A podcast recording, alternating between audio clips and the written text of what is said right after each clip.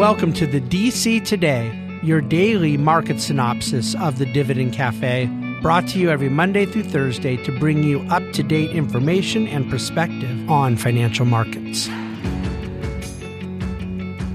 Hello, and welcome to the DC Today special Monday edition, my favorite day of the week to bring you DC today, and a handful of things I want to go through. We'll get the kind of boring what happened in the market today stuff out of the way first, and then talk a little deeper about debt ceiling and a little deeper about FDIC. Uh, the Dow ended up being down 55 points. Uh, it was kind of flattish, up a little, down a little in the futures last night. Into this morning, it opened up a little. It stayed in a tight range all day. The S&P 500 was basically flat on the day, and the Nasdaq was up 18 basis points. So pretty boring action as far as a start to an end goes in the market day. Um, the top reporting uh, or top performing sector for the day was communication services, up 1.27%. Real estate was down 0.69. That was the worst.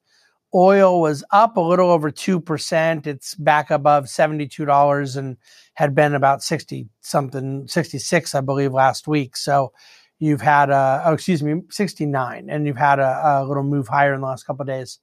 Um, the 10 year closed today at 3.52%. So up seven basis points, not much movement, still sitting there right around three and a half on the 10 year yield. And again, every single point on the yield curve uh, has a yield at a lower level than the current Fed funds rate.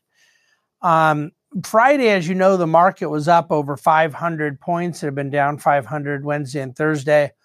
So, this ongoing volatility right around a Fed announcement, and then some sort of response the day after, and then some sort of further response after that, and all packaged together in a two or three day thing that uh, brings you right back where you started.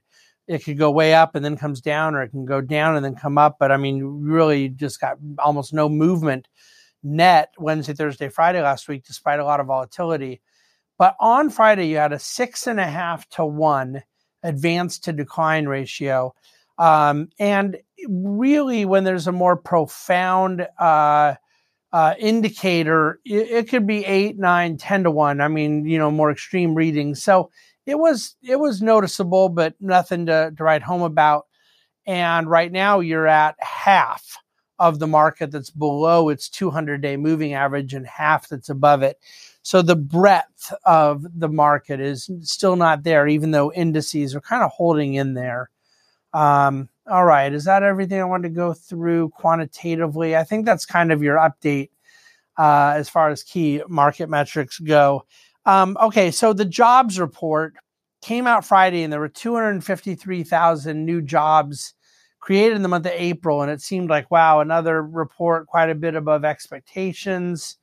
Um, I think they were looking for 180,000 or so, but then something happened that hasn't happened in quite a while, and that was a meaningful downward revision of the month before and the month before that, two, the last two months, uh, down at 150,000 net.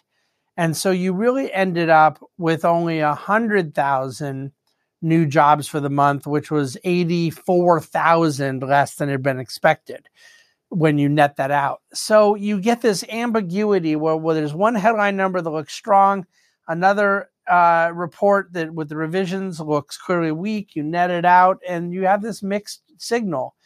And um, you can do with that what you please. I strongly recommend against taking a, a, high conviction stance on what exactly is about to happen with the jobs market because I just simply believe those with high conviction saying it's about to get a, a, lot better or stay really strong do not know. And I think those predicting it's about to just get brutal and you're going to see meaningful job loss, they do not know. Uh, we've been going through this for well over a year now of ambiguity in the labor data, and I think we're still there now. But a 3.4% um, uh, unemployment rate with 4.4% year over year wage growth. So far less than the inflationistas had worried about, but still, nevertheless, uh, good wage growth for particularly for lower income uh, tiers. Debt ceiling. Okay. The fact of the matter is that they could very well go with a short term band aid that is agreed to bipartisan where they um, kick the can a little bit more. I just don't believe that's going to happen. I don't think, uh, I know that there's whispers, I know the media is talking about it, but I don't believe that the stuff that would get the White House to agree to it will be palatable by the Republicans. Now, the trade off you're being told right now is hey, kick this a little bit down the road in exchange. You don't get your spending cuts, Republicans, but we'll give you energy permitting reform. We'll, we'll greenlight some more energy.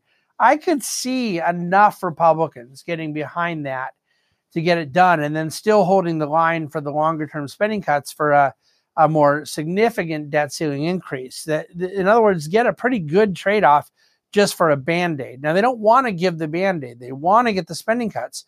But to give a band aid now for a short term extension of debt ceiling and then get energy permitting, you know, in other words, to trade a short term thing for a long term victory, I think a lot of Republicans would do it.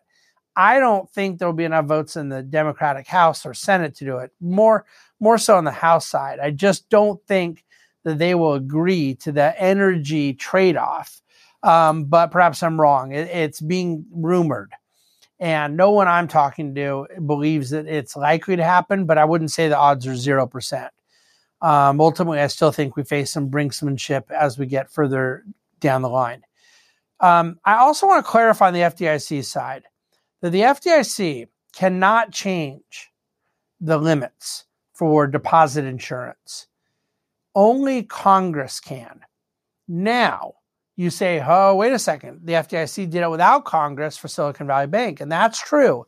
There is a systemic risk exception that Congress has given the FDIC, but that exception only applies bank by bank. So they could say this bank is a systemic risk and we're going to raise all its depositors limit. And this bank is, and we're going to do it. And that's what they did with Signature and Silicon Valley. They did not do that with First Republic because they didn't need to because they found a private market solution with JP Morgan. But as far as saying there's a systemic risk, we're going to increase all FDIC limits, they cannot legally do that. And I don't know if Congress is on board to do it or not. I, I suspect they're not. I don't think the Republicans are ready to increase a full deposit limit. Maybe they increase it, but not by much. They, I certainly don't believe they're anywhere close to having the votes to do unlimited depositor coverage. But I could see a nuance where they offer a higher limit for payroll accounts. That that talk has been coming back up about the vulnerabilities that exist with company payrolls. I think just you know it, optically it'd be a weird thing for people to vote no on, um, as is often the case. So just be aware that whatever they're doing at the policymaker level on some of the depositor protections that there's no scenario by which the FDIC can just carte blanche rule higher depositor protection as a matter of policy. That requires an act of Congress.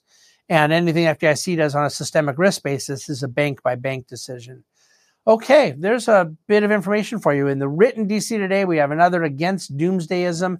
In a lot of ways, the entire dividend cafe that went out Friday was an against doomsdayism. And then, um, as always, the Ask David section where you have your Q&A and we'll take your questions anytime. Questions at thebahnsengroup.com.